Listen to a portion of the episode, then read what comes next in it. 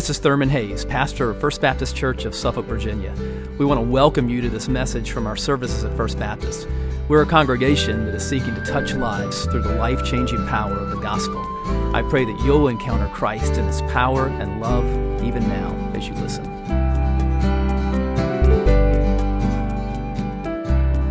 Well, open your Bibles this morning to the book of Romans. Um, if you are new today, we uh, generally walk through books of the Bible here, and right now we are walking through the book of Romans. And so if you'll turn to the end of Romans chapter 3, we're going to look this morning at uh, the latter part of Romans 3 and then all of chapter 4. We're talking today about growing in faith. This passage is about how the, that we are made right with God by faith, and then God wants to grow us. He wants to strengthen us in our faith. And so let's look together, uh, beginning at the end of Romans 3 and verse 29, and then we will move through the fourth chapter.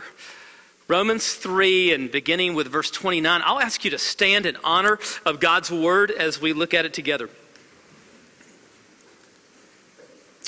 The Apostle Paul is the author of Romans here, and he asks in verse 29 Or is God the God of Jews only? Is he not the God of Gentiles also? Yes, of Gentiles also, since God is one who will justify the circumcised by faith and the uncircumcised through faith. Do we then overthrow the law by this faith? By no means. On the contrary, we uphold the law. What then shall we say was gained by Abraham, our forefather, according to the flesh? For if Abraham was justified by works, he has something to boast about, but not before God. For what does the scripture say?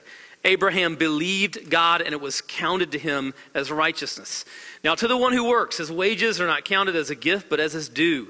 And to the one who does not work, but believes in him who justifies the ungodly, his faith is counted as righteousness. Just as David speaks of the blessing of the one to whom God counts righteousness apart from works. Blessed are those whose lawless deeds are forgiven and whose sins are covered. Blessed is the man against whom the Lord will not count his sin. Is this blessing then only for the circumcised or also for the uncircumcised? For we say that faith was counted to Abraham as righteousness.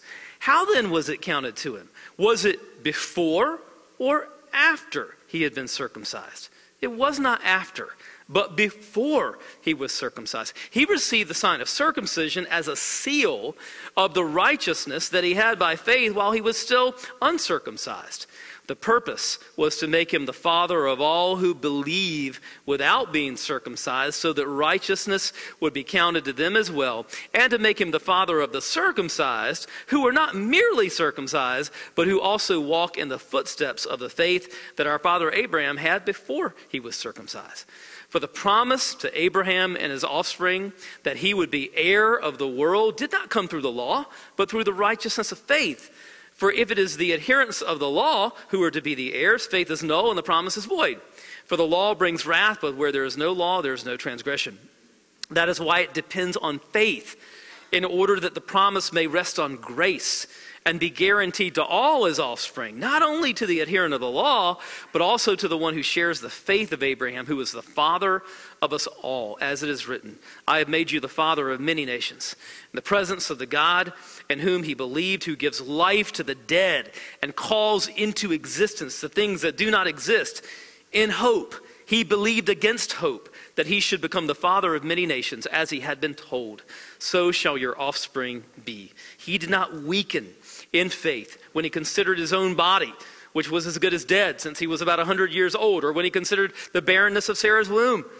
No unbelief made him waver concerning the promise of God, but he grew strong in his faith as he gave glory to God, fully convinced that God was able to do what he had promised. That is why his faith was counted to him as righteousness. But the words, it was counted to him, were not written for his sake alone but for ours also. It will be counted to us who believe in him who raised from the dead Jesus our Lord, who was delivered up for our trespasses and raised for our justification. You may be seated. Let's pray together.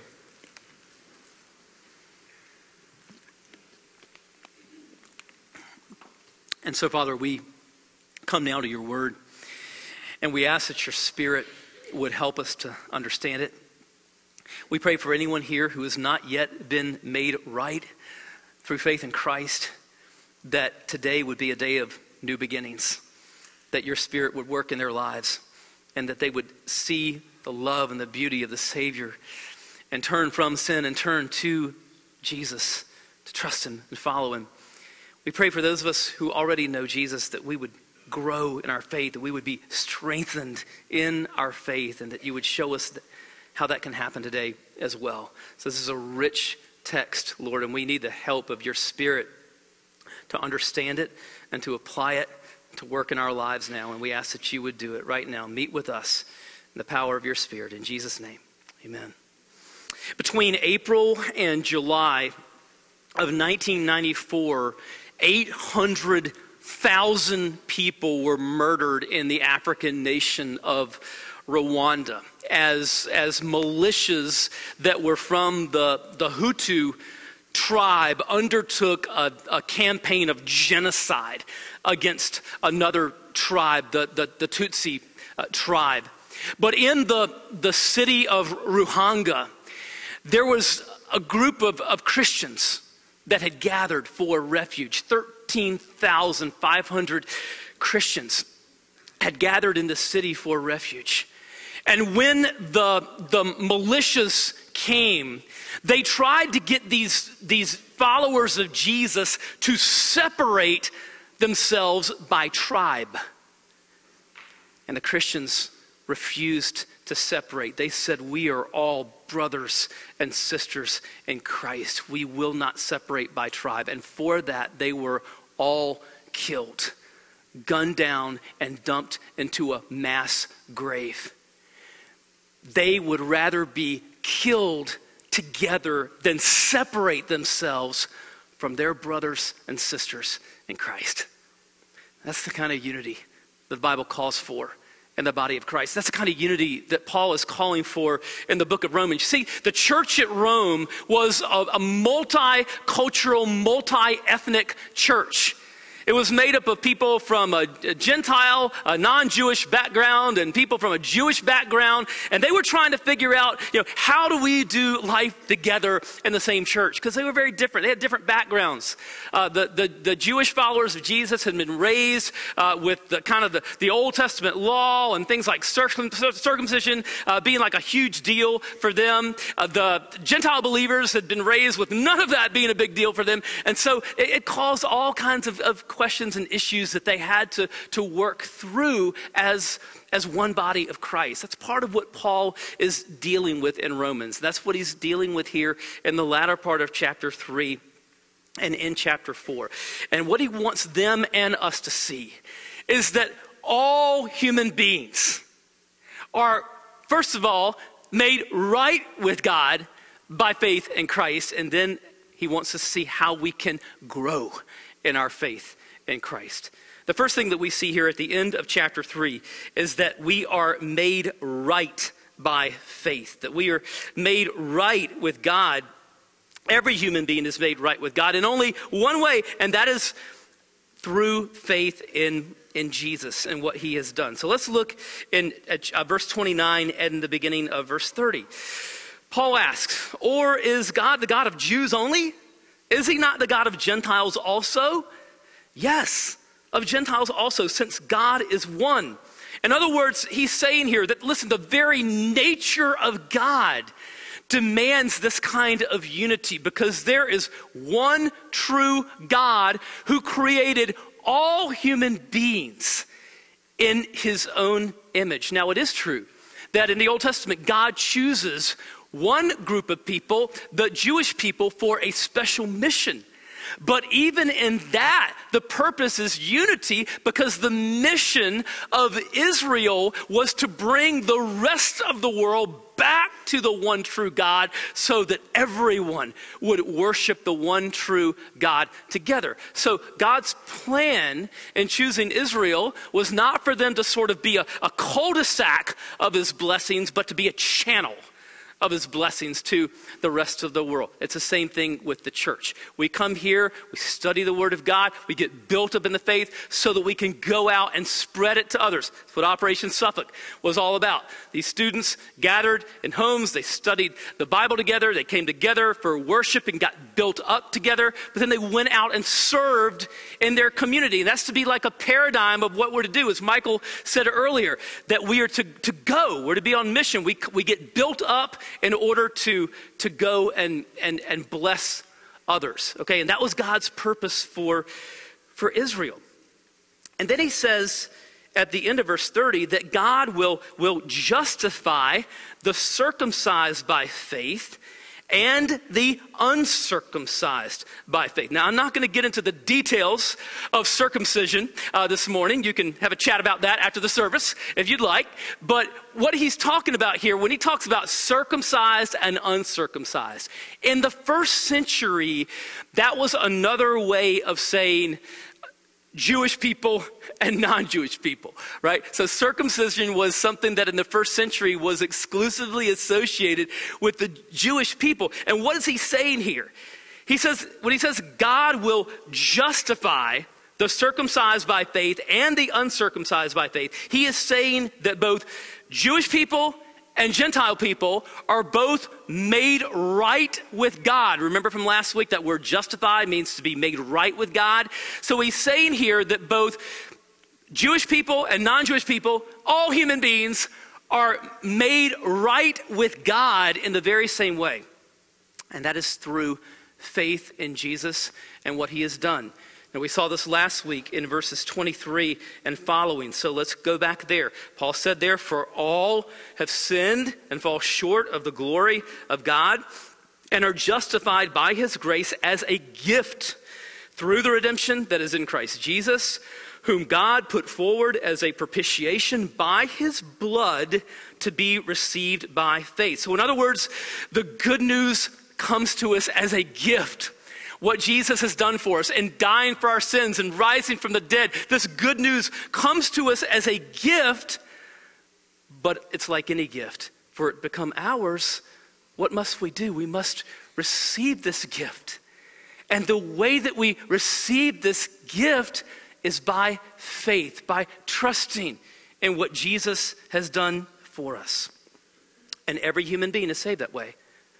Now, Paul knew that this raised all kinds of questions, particularly with people like him who came from a Jewish background because they asked, okay, so, you know, does this mean that like all of God's law in the Old Testament is just sort of like thrown overboard?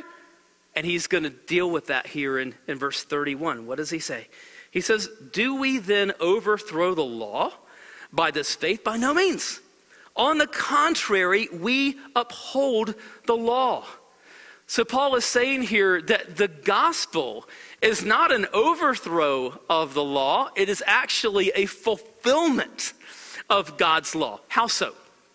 Because, first of all, only Jesus fulfilled the law perfectly.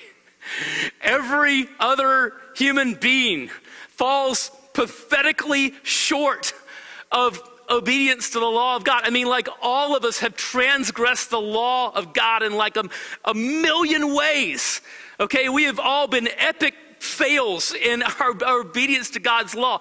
None of us has come close to loving God with all of our heart, soul, mind, and strength, or loving our neighbor as ourselves. I mean, we have transgressed that law in a million ways. We have failed to live up to it in a million ways, but there was one who fulfilled it perfectly. And Jesus not only fulfilled all of the positive demands of God's law through his perfect life, but through his atoning death on the cross, he fulfilled the penalty of the law for sin when he took our sins upon himself and died for them. And so Jesus is the perfect fulfillment of the law. That's part of what Paul is saying here.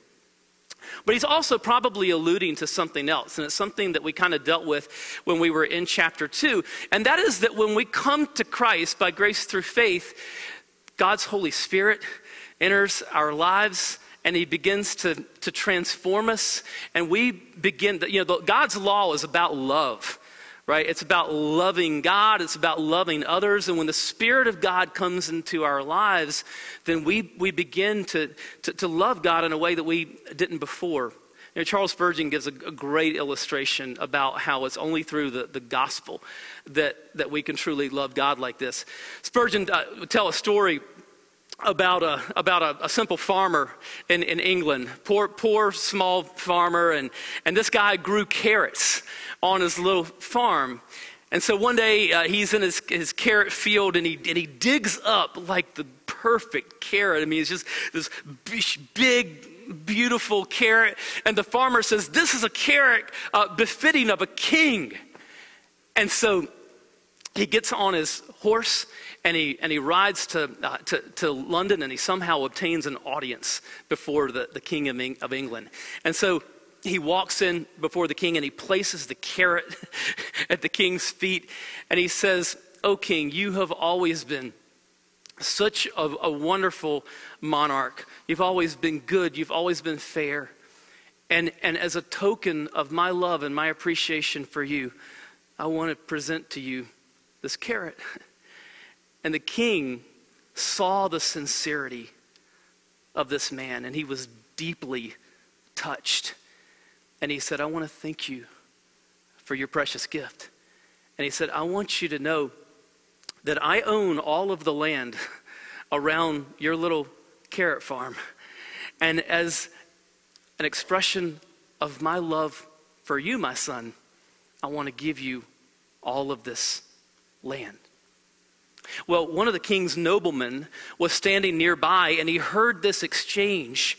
And this nobleman said to himself, My goodness, you know, if, if, if, he'll, if he'll do all that for somebody who brings him a dumb carrot, you know, what would he do if somebody brings him a real gift? And so the, this crafty nobleman goes out that night and he gets a horse, this majestic stallion. And the next day, he brings it before the king and presents it to him and he says, Oh, king, you have always been such a wonderful king, so good and so fair. And as a token of my love for you, I'd like to present to you this horse. And the wise king saw through the ruse and he said, You know, yesterday the farmer uh, gave, um, gave me his carrot, but today you've you brought the horse for yourself. And you see, as long as we believe that we have to make ourselves acceptable to God through our works, we're always going to be playing a game of trying to manipulate God and con him. And, and, but, but, but see, when we understand the gospel, when we understand that we are accepted, by, accepted and loved by God purely on the basis of what Jesus has done for us, then, then we can begin to truly love him. Love him with no ulterior motive. Just, just love God as God because we know that he loves us. We know that we're already accepted by him based not on our own works, but on the perfect righteousness of Jesus. And when you know that, then the response of your heart is love, and you're free to really love God purely from your heart for the first time and to love other people for the first, first time which is kind of really what God's law is, is all about. And so, the first thing that he's telling us here is that we're made right by faith. And then in chapter 4, he gives us two Old Testament examples of what he's talking about. So, Paul, in, in trying to help his fellow Jewish people understand this, would point to a couple of their heroes. Who did they look up to? They looked up to Abraham, they looked up to David. And so he asks the question here okay, so how was Abraham made right with God? How was David made right with God? Verses 1 and 2, Abraham. What then shall we say was gained by Abraham, our forefather, according to the flesh? For if Abraham was justified by works, he has something to boast about but not before God. In, in other words, you know, if Abraham or any other person for that matter, if, if we could be made right with God by our own works, we would have something to boast about. I mean, we would be able to, to put God in our debt. And we would be able to kind of puff our chest out and stand in the presence of God and say, God, you owe me. Well, that's gross, right? That's repugnant. And Paul is just kind of exposing the, the grossness of that. He says at the end of verse 2, not before God. No one can do that before God. It's nonsensical.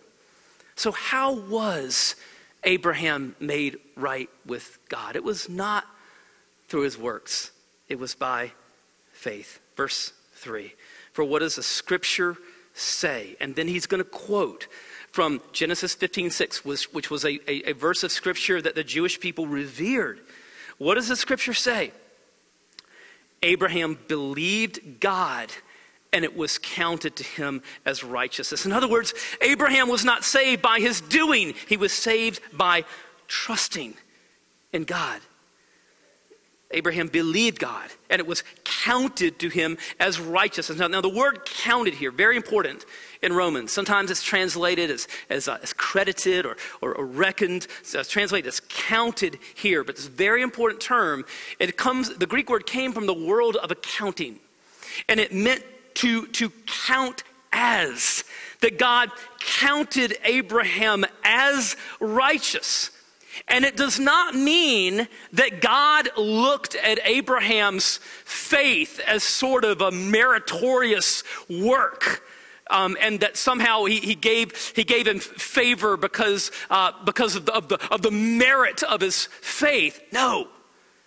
It meant that God considered or counted Abraham as being righteous even though he was still a sinner.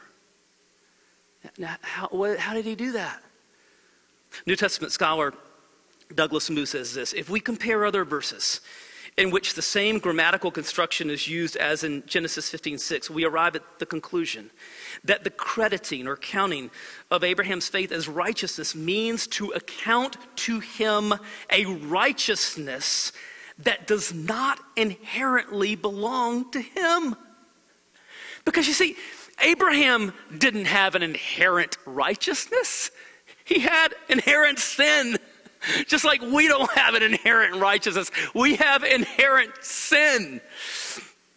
What we need is a righteousness not our own.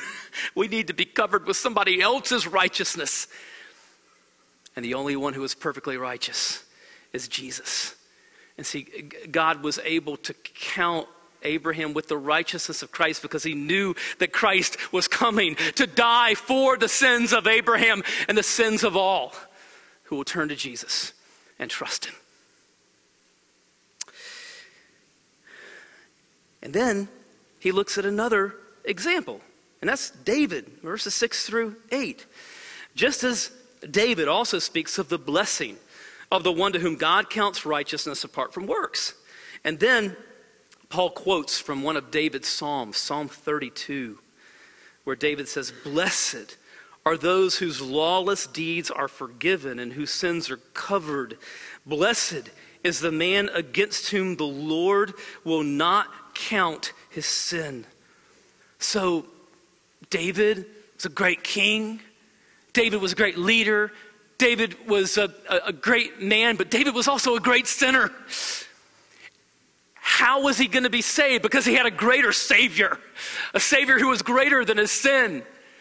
And it's very obvious here from what David writes in Psalm 32 what he was trusting in for but he was not trusting david was not trusting in his own righteousness to make him right with god no he was trusting in what in the forgiveness of god blessed are those whose lawless deeds are forgiven. He, he, was, he was trusting in the fact that, that somehow God was not going to count his sin against him. How could, how could he do that? How could God not count his sin against David or against us? See it in this word covered. Blessed is the man whose, whose sins are, are covered. The, the way that a holy, righteous God can, can, can avoid counting all of our sins against us is because those sins are covered by the, the blood of the one who died for us so that we can be covered in the righteousness of Christ. We sung it earlier in the service. Dressed in his righteousness alone, faultless to stand before the throne.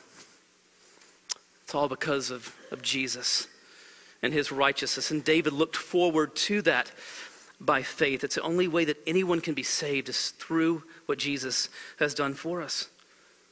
So, verses 9 and 10, Paul asks, Is this blessing then only for the circumcised or also for the uncircumcised? For we say that faith was counted to Abraham as righteousness. How then was it counted to him? Was it before or after he had been circumcised? It was not after, but before he was circumcised. This is a powerful. This, is, this would be sort of like a, you know, a, a, a mic drop moment. This is or a courtroom drama. This would be a moment when just, you know, you could hear a pin drop. Paul is saying here to uh, sort of his, his, his fellow Jews who were all over him for accepting these uncircumcised Gentiles into the church, Paul would, would say to them, Look, guys, Abraham, when was he made right with God? Was it when he was circumcised? No. He was made right with God long before that ever happened. How? By faith. Abraham believed God and it was credited to him as righteousness. God gave the sign of circumcision to Abraham and the Jewish people later as a sign that he, had, he, had, he was setting them apart from the rest of the world to be on mission to the world, to bring salvation to the world, not circumcision to the rest of the world which is what he says here in verses 11 and 12. He says he received the sign of circumcision as a seal of the righteousness that he had by faith while he was still uncircumcised. The purpose was to make him the father of all who believe without being circumcised, so that righteousness would be counted to them as well, and to make him the father of the circumcised who are not merely circumcised but who also walk in the footsteps of the faith that our father Abraham had before he was circumcised. And then verse 16. That is why it depends on faith, in order that the promise may rest on grace and be guaranteed to all his offspring, not only to the adherent of the law, but also to the one who shares the faith of Abraham, who is the father of us all. Now, growing up, we learned the song Father Abraham. And uh, we learned all kinds of hand motions and foot motions uh, with this song. So the song went, Father Abraham had many sons, many sons had Father Abraham, and I am one of them, and so were you. So let's just praise the Lord. Right arm. We'll stop there, okay? But uh, so was Father Abraham part of your worship set for Operation Suffolk? I think it's. Michael, you need to bring back Father Abraham, okay? Because some good theology and Father Abraham. Now, growing up, I, those words are so ingrained in me, I can remember them decades later. I didn't have a clue what that song was all about. But that song was about verses 11 and 12 and verse 16 of Romans 4, because it's saying that if you have been made right with God by faith, that you are a son or daughter of Abraham, who was also made right with God by faith. So let's just praise the Lord, right? Praise the Lord for his grace that we are sons and daughters of Abraham and therefore brothers and sisters in Christ and sons and daughters of the King. Now, do you see how all of this bears on the unity of the church? Because Paul is saying here look, no matter what ethnic background that you come from, we are all on level, we are all made right with God the same way. We're, we're all by faith sons and daughters of Abraham and ultimately sons and daughters of, of, of the king. So we are, we are one. we've seen, seen beautiful examples of this. The beautiful example at our own church. So we have an, an Arab brother who is, is like a part of our family. I don't usually say his name because of the, the, the, the, podcast or, or whatever, but, but, but you know him, and he preached here just a few weeks ago. Um, and then we had a, a Jewish brother, now with the Lord, Stuart, part of our church family. And this Jewish brother loved this Arab brother and was a part of his ministry and, and part of this Jewish brother's estate when he went home to be with the Lord was given to this Arab brother to go and tell people about the Savior who had saved both of them and brought them together as one. So you look at the news, ah, but Jews and Arabs are supposed to like hate each other. Not in the church of Jesus Christ. Because he makes us one. One. And so all of those ethnic divisions and, and, and racial divisions and socioeconomic divisions, all of those things are torn down by the gospel as we are all one in, in him. Let's talk about growing strong in our faith. That's the, the last thing that we see here. So, um, not only is Abraham an example of someone who was made right with God by faith, but also someone who grew strong in his faith. Now, I want to kind of set the stage here for what's going on in the latter part of chapter 4. The deal with Abraham is that God had made a promise to him that he was going to be the father of many nations, that God was going to bless the world through his offspring.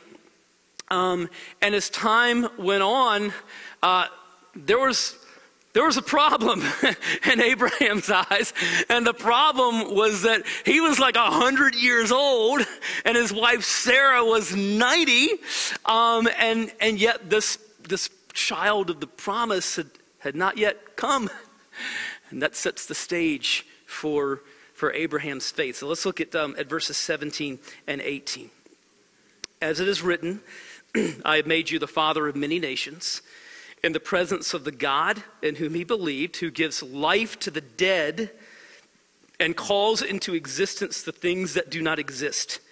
In hope, he believed against hope that he should become the father of many nations, as he had been told, so shall your offspring be. Now, what does this tell us about faith? First of all, it tells us that faith, unlike a lot of people believe, faith is not like this blind leap in the dark.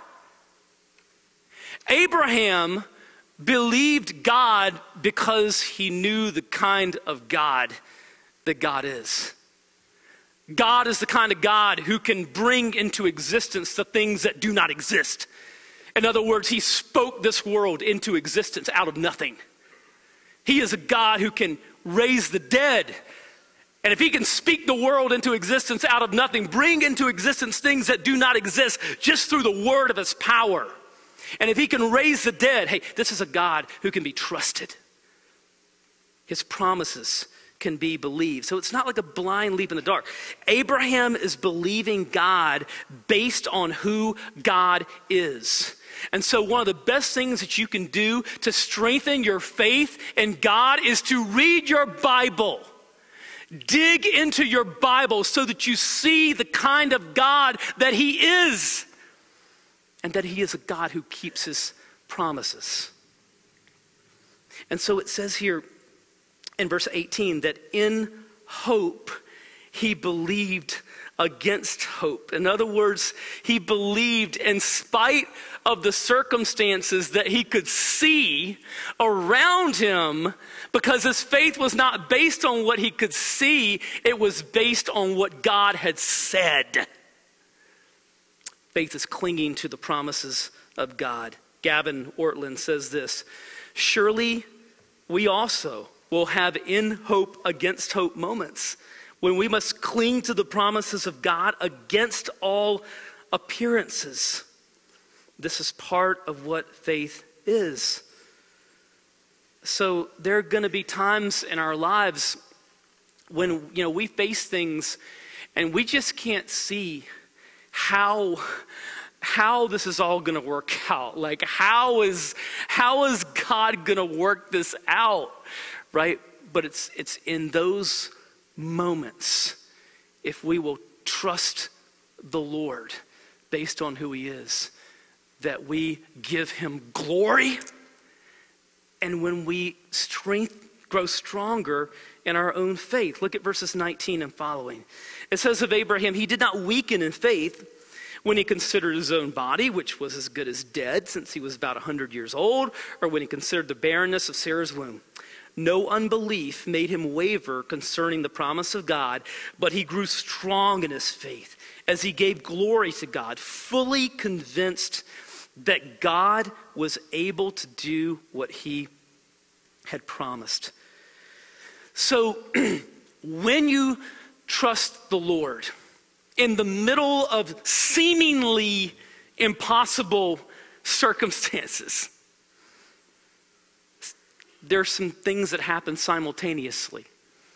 First of all, when you believe God in those moments, you bring delight to his heart. God loves it when his people will simply trust him. When you read the Gospels, the thing that brings Jesus the most joy is when people would just trust him with the faith of a little child. And so you delight the heart of God when you trust Him. The second thing that you do when you trust Him in the middle of seemingly impossible situations is, is that you honor God as God. Remember chapter one? What's the, what's the root problem with human beings? Paul says there in chapter one, it's because they did not honor God as God. But when you trust Him, you are saying, God, I believe you are who you say you are. And that honors Him. You are honoring God as God. The third thing is that when you trust Him, you grow in your faith. Your own faith is strengthened. It says that Abraham grew strong in his faith as he gave glory to God. When you trust the Lord and you see his faithfulness to come through, then what happens? Your faith gets stronger right? And you, you're able to, because you've seen the faithfulness of God. You've seen God coming through, and that just grows your faith. And you saw how God put together a situation where you didn't have any idea how in the world is this going to work out. And you saw the faithfulness of God. You saw Him coming through. And what does that do? That builds your faith to trust Him even more.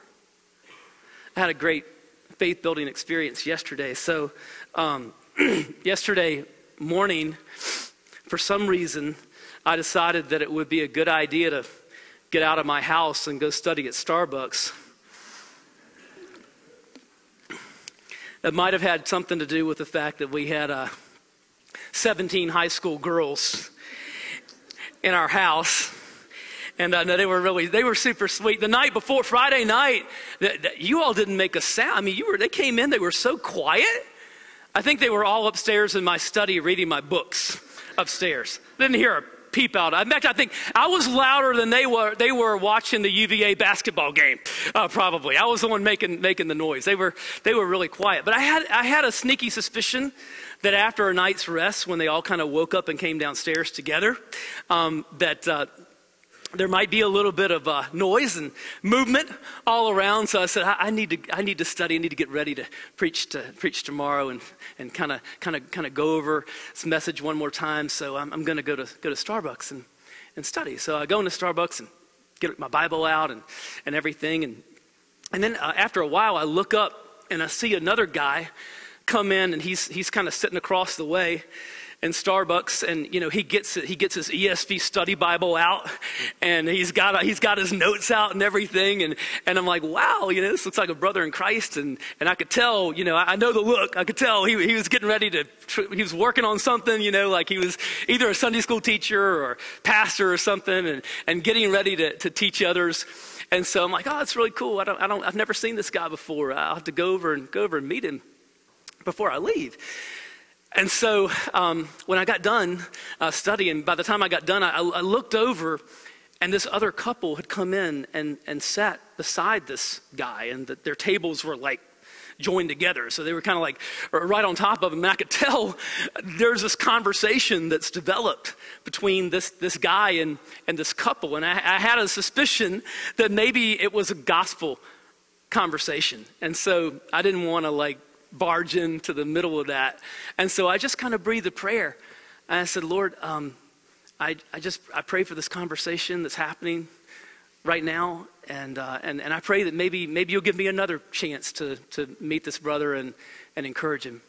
I didn't think anything else about it. Left Starbucks. Last night, I walk into the church, and the first person I see is a Starbucks guy, the guy who had his Bible open. And so I walked up to him and I introduced myself, and it turns out that it's Cody, the, the, the guest speaker for Operation Suffolk. And, uh, and so yeah, I said, hey, I saw you over with your Bible, and and uh, uh you know, and so I, I said, tell me about. I, I was going to come over, but I saw you were talking to these people or whatever, and I didn't want to intrude. I said, you know, tell me, tell me about the, that conversation. And he said, oh, it was a great conversation. he said, because they came over and they saw my Bible was open and they said, We've got all kinds of questions and issues about the Bible and religion. And, and, and Cody said to himself, This is exactly why God put you here right now beside me. And so he said it was, it was a pretty, pretty amazing conversation, kind of a divine appointment of a conversation. And you see, God does things like this all, all the time, right? He's putting those people there. He's putting me there to see this and to pray. And like, he's putting Cody there. And see, when you see God at work, kind of like all around you, just in the course of everyday life. And you see that this, this God is moving and He's working and He's, he's doing things that blow our minds. The more that you see this, the more that you say, hey, this is a God who can be trusted. This is a God who can be trusted with anything. That's who He is. Now, Paul finishes with this amazing statement about Jesus in verse 25. And I'm not going to linger here long because we're going to look at this again next week. But he says here at the end of the chapter of Jesus, he says that Jesus was delivered up for our trespasses and raised for our justification. Jesus was delivered up for our trespasses. They grabbed him in the Garden of Gethsemane and placed him under arrest and bound him and delivered him over to Pilate and Herod, delivered him over to a mock trial, and then delivered him over to the cross. It's all because of our sin. He was delivered for our trespasses. Jesus was delivered up for our sins so that we could be delivered from our sins. And then it says that he was raised for our justification. That's an interesting phrase because usually when we think about justification, we think of it as connected to his work on the cross. But Paul says here he was, he was raised for our justification. But see, how do we know that God accepted the sacrifice that Jesus had made for us on the cross? Because he raised him from the dead. And so, Paul says in 1 Corinthians 15, and if Christ has not been raised, your faith is futile, and you are still in your sins. Then those also who have fallen asleep in Christ have perished. If in Christ we have hope in this life only, we are of all people most to be pitied. But in fact, Christ has been raised from the dead the first fruits of those who have fallen asleep. So, how do we know that those who have died in Christ, how, how do we know that they haven't just kind of gone into a state of nothingness? How do we know that we're not still in our sins? It's because Jesus was raised from the dead.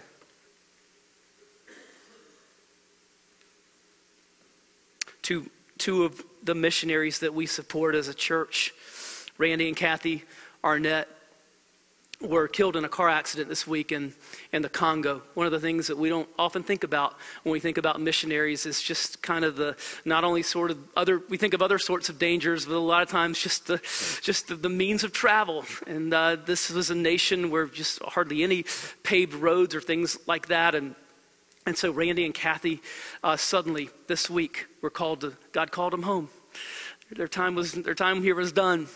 And, and they were summoned, they were summoned home. God called them to, uh, to be with, with him. But how do we know that? How do we know that Randy and Kathy Arnett didn't spend 31 years in sub Saharan Africa giving their lives for the gospel how do we know that wasn't all in vain? How do we know that they're actually with Jesus today and not just sort of faded into nothingness?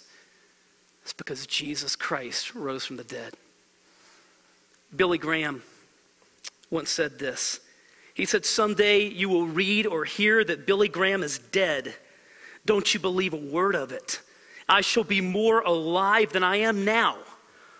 I will just have changed my address. I will have gone into the presence of God. That's because Jesus died for our sins, and it's because Jesus rose from the dead. Let's pray.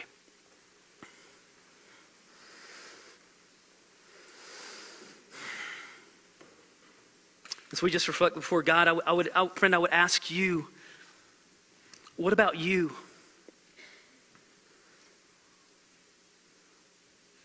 The Bible says we're not even promised tomorrow. We could be summoned before God at any moment. Our lives could end very suddenly.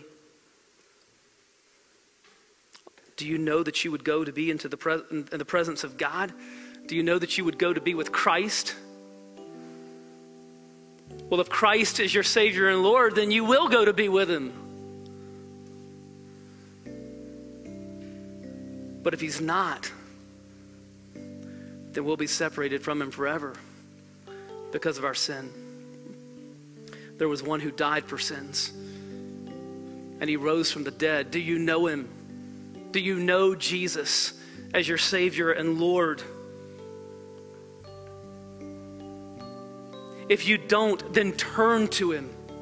Turn to Jesus right now, right where you're seated. The Bible says, Whoever calls upon the name of the Lord will be saved call to Jesus right now. Say, Lord, save me. I turn from trying to do life apart from you, my own way, and I turn to you and I trust you. I, I, believe that your son died for my sins and that he was raised from the dead. And I want to be united to Christ by faith. And so, Lord Jesus, right now, I trust in you. I receive you as my Savior and Lord. Come into my life and take control. Make that the prayer of your heart today. So, Father, work now in our lives in this time of, of decision, we pray. Thank you for the work of Jesus. In his name we ask it. Amen. In a moment, we're going to stand together and sing. And if you're here today and you want to talk with someone or pray with someone, about what it means to follow Jesus. We're here for you. We're here for you during this time of invitation. We're, we'll be here for you after uh, this service today. We would love to come alongside you. If you're here today and God's speaking to you about being a part of this church family, we want to celebrate with you. We want to welcome you, and we want to invite you to come as we stand and sing.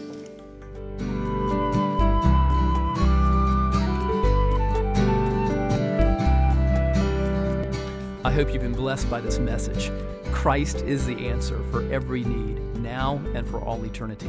As someone once said, Jesus plus nothing equals everything, and everything minus Jesus equals nothing. Have you trusted in Jesus as your Savior? If not, why not now? His arms are open wide to receive you. It may help to pray a prayer like this Father, I know that you are holy and that I have sinned and fallen short of your glory. I know that you are a righteous God who must punish sin, but I believe that your Son Jesus took my punishment for me, died in my place, and rose from the dead so that I could have eternal life. Right now, I turn to Jesus and trust in his finished work for me. In his name I pray. Amen. You know the Bible says this in John 1:12. To all who did receive him, who believed in his name, he gave the right to become children of God.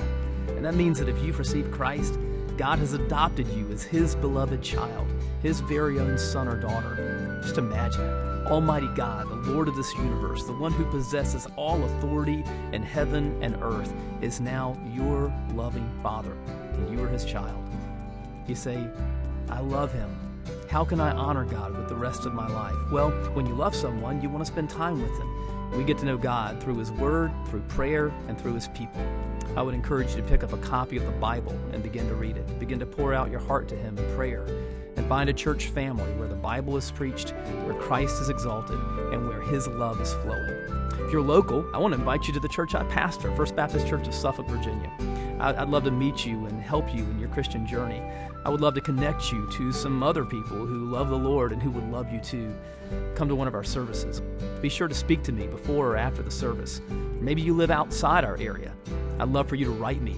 My email is pastor at fbcsuffolk.org. Tell me what God is doing in your life. If you have spiritual questions I could help you with, please let me know. We're on this journey together.